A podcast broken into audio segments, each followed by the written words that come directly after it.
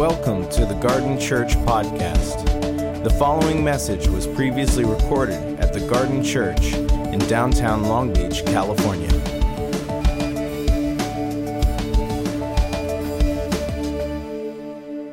Um, here's the thing. I feel like I should come clean about this.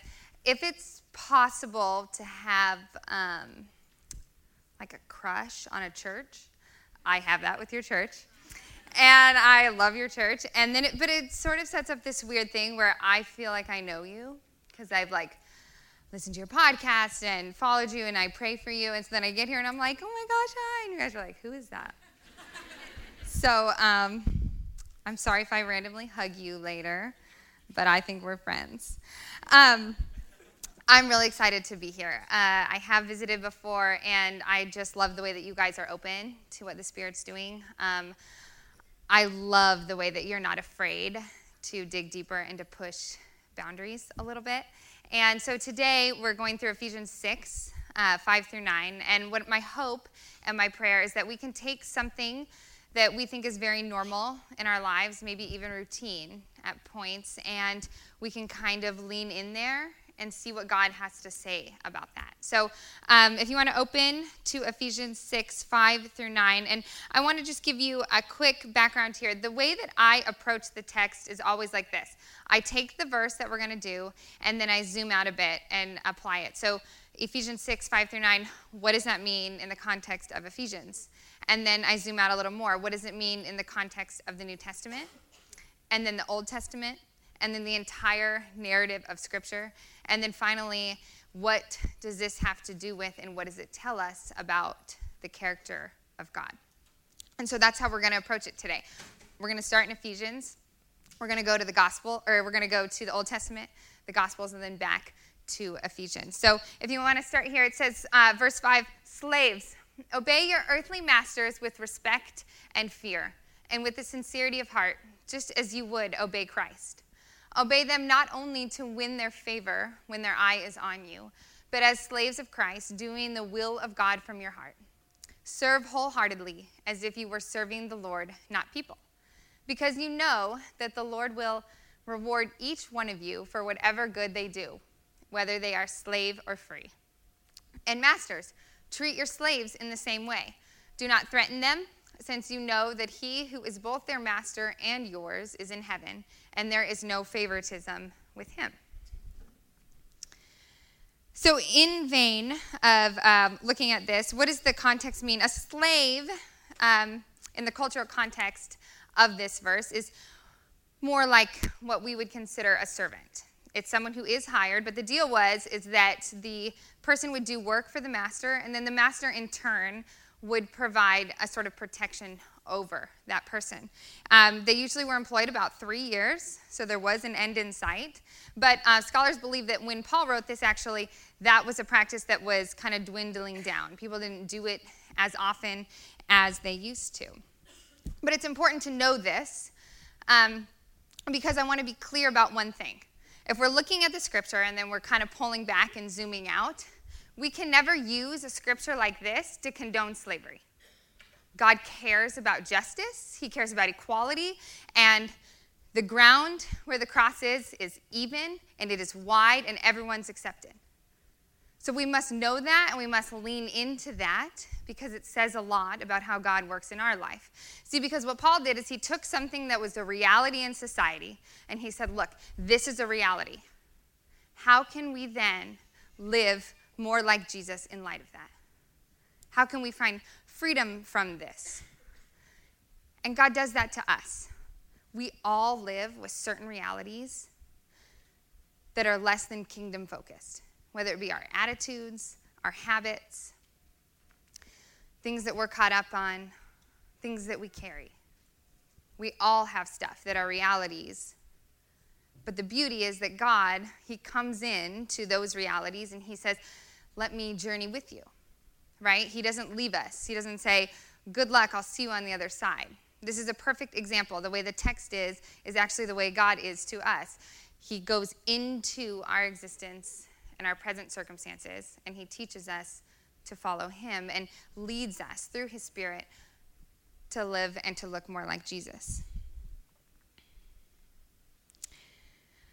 So, in this verse, we've got two people we have the slaves and we have the master. And the problem here, or the issue here, is Paul's trying to teach them how to work together in this reality. So, here you are, and you're sort of set up in this hierarchy. How is it that you can work together and point each other towards Jesus? So, let's go to Genesis and see what it says about work. Genesis 3:17. This is um, right during the fall, and he says to Adam, God said, "Because you listened to your wife and ate fruit from the tree about which I commanded you, you must not eat from it. Cursed is the ground because of you. Through painful toil, you will eat food from it all the days of your life." And so, what this verse is actually saying, for better or worse, is that all of our work, whatever we do, all the ground that we toil, wherever we spend most of our time to put food on the table or to take care of our family or to take care of ourselves, all of that is going to feel like toil. It's going to feel hard. It's not going to feel always exciting. It's not going to feel happy. It's not going to feel free. That is the reality of the fallen world that we live in. It doesn't matter if you're a CEO, if you're a barista at Starbucks, if you're a stay at home mom, that's the reality. There's parts of it that are super hard. And so our job then is to go, this is our reality, acknowledge it, acknowledge the parts that feel like a burden and feel like toil, and then invite God into those places to journey with us. When I say that, like, even though I'm saying it, I sort of cringe a bit because to me, when someone just says, well, just like invite God into that, I sort of feel like that's really nebulous, right? It feels like um, something you would like crochet on a pillow, like Jesus, welcome here. And I don't always know what that means. Um, I have invited God a lot and felt like, well, that didn't work. Um, so I'm obviously missing something, right? And so let's find something tangible. What does it mean to invite God into our work so that it no longer just feels like this endless toil? How do we do that? The problem is, is that we define work by the narrative that's been spoken to us. We define work by the American dream. Okay? So if you work hard enough, if you work long enough, if you sacrifice enough so that you work, work, work, you will make enough money that then one day you can stop working and you can check out. Right? What was that? Oh, amen. I was like so excited someone was like talking back. You guys are quiet. Um, and that is the American dream. That's what it says. Like, that's the ideal. Like, build a life for yourself and go, go, go, go, go until you can't do it anymore. And then one day you don't have to and you can check out. And I know for me, sometimes that sounds good. Sometimes I'm going so far, I'm like, gosh, can I just retire? And my husband's like, you're at home with the kids. Like, that, can't retire from that. I'm like, oh, yeah, you're right. My bad. Um, but um, that's the narrative that we sometimes define work by. And the problem with that is that work is toil, work is curse. We will never, ever have enough. So even if we work 85 hours a week, and even if we retire early with all this money, we will not be fulfilled. That's what Scripture tells us. And the truth is, is because that's the American dream, but God's dream for us is so much bigger.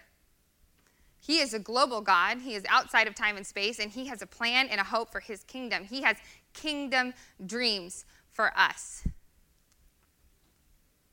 Vocation is what God is interested in. Work is what you do. Work is how you put food on the table.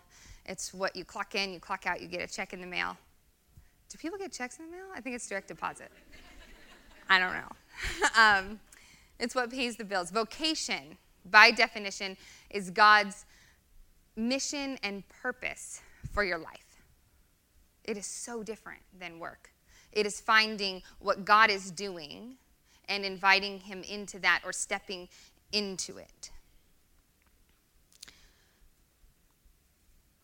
So, how do we live according to vocation and not according to work? How do we live according to purpose? See, our hope is that we can escape the work so that then we can do vocation. But God has something different in store. Just like how He doesn't want for us to work, work, work, and then check out, we know that because when He was here on earth, that's not what He did. He went into communities. He continually went to people and places and dinners and parties, and he disrupted it to bring hope and healing. So we have to do the same. We have to figure out how we can take our work and simply make it a playground to live out vocation. So, what is God's vocation? What are his kingdom dreams for us? Let's turn to Matthew 10, 7 through 15. Um, Jesus is sending out the 12, and he says, These 12 Jesus sent out with the following instructions Do not go among the Gentiles or enter any town of the Samaritans. Go rather to the lost sheep of Israel. And as you grow, go, proclaim this message. This is how you know what kingdom, vocation, mission, purpose is. The kingdom of heaven has come near. Heal the sick, raise the dead, cleanse those who have leprosy, drive out demons. Freely you have received, and freely you give. And so, what he's saying is that the purpose God's kingdom dreams for us and our life purpose as his disciples are those things. They are to heal the sick, to raise the dead, to call out demons, and to live generously. If there is anything that we are doing, that we are spending our time, energy, and talents on that do not accomplish these things or do not point towards these things, then it is work and toil and not vocation. That's what he tells us.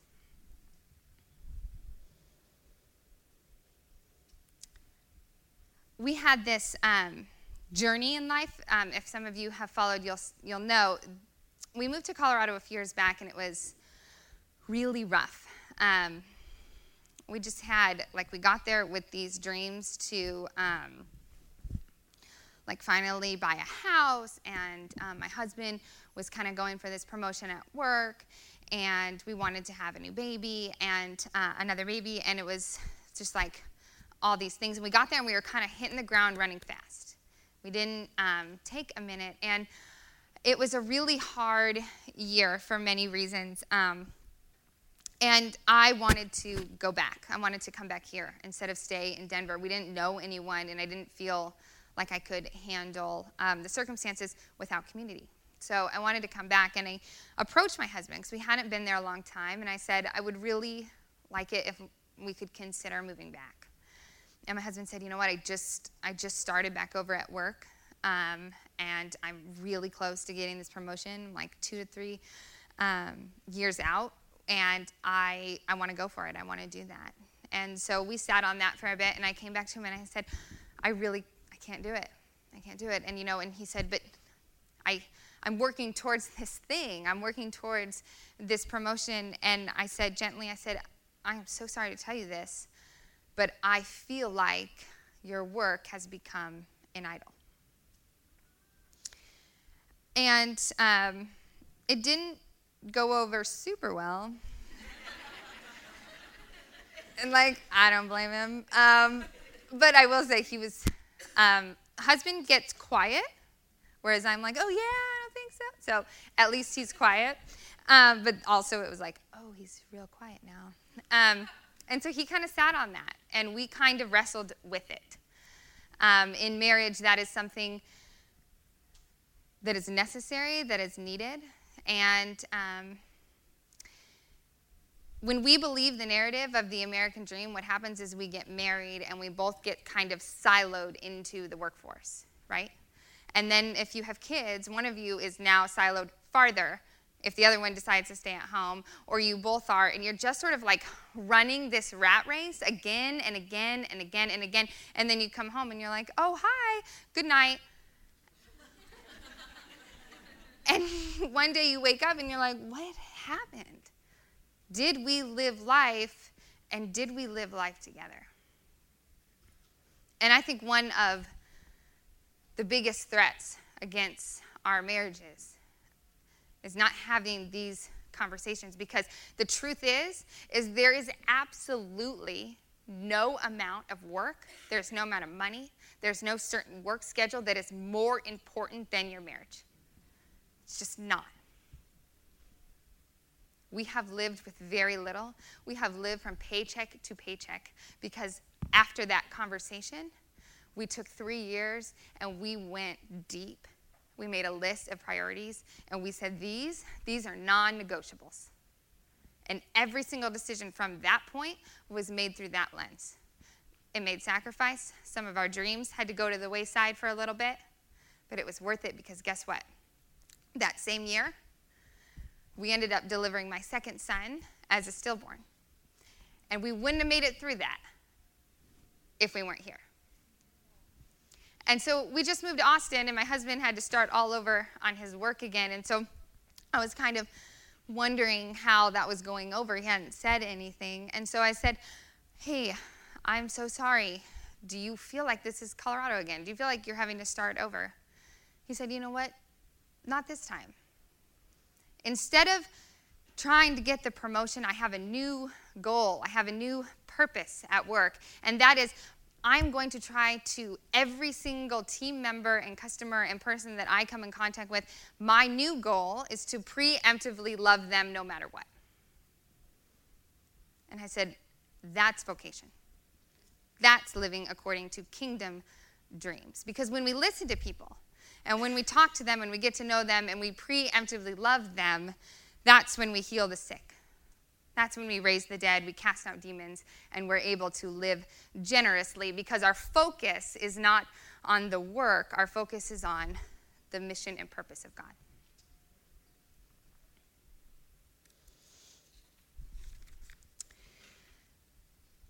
So if we go back to Ephesians, okay, we have the slave and the master. And we read this and we think that the slave is the one in bondage, and yes, he is. But the irony of the whole story is that they both are.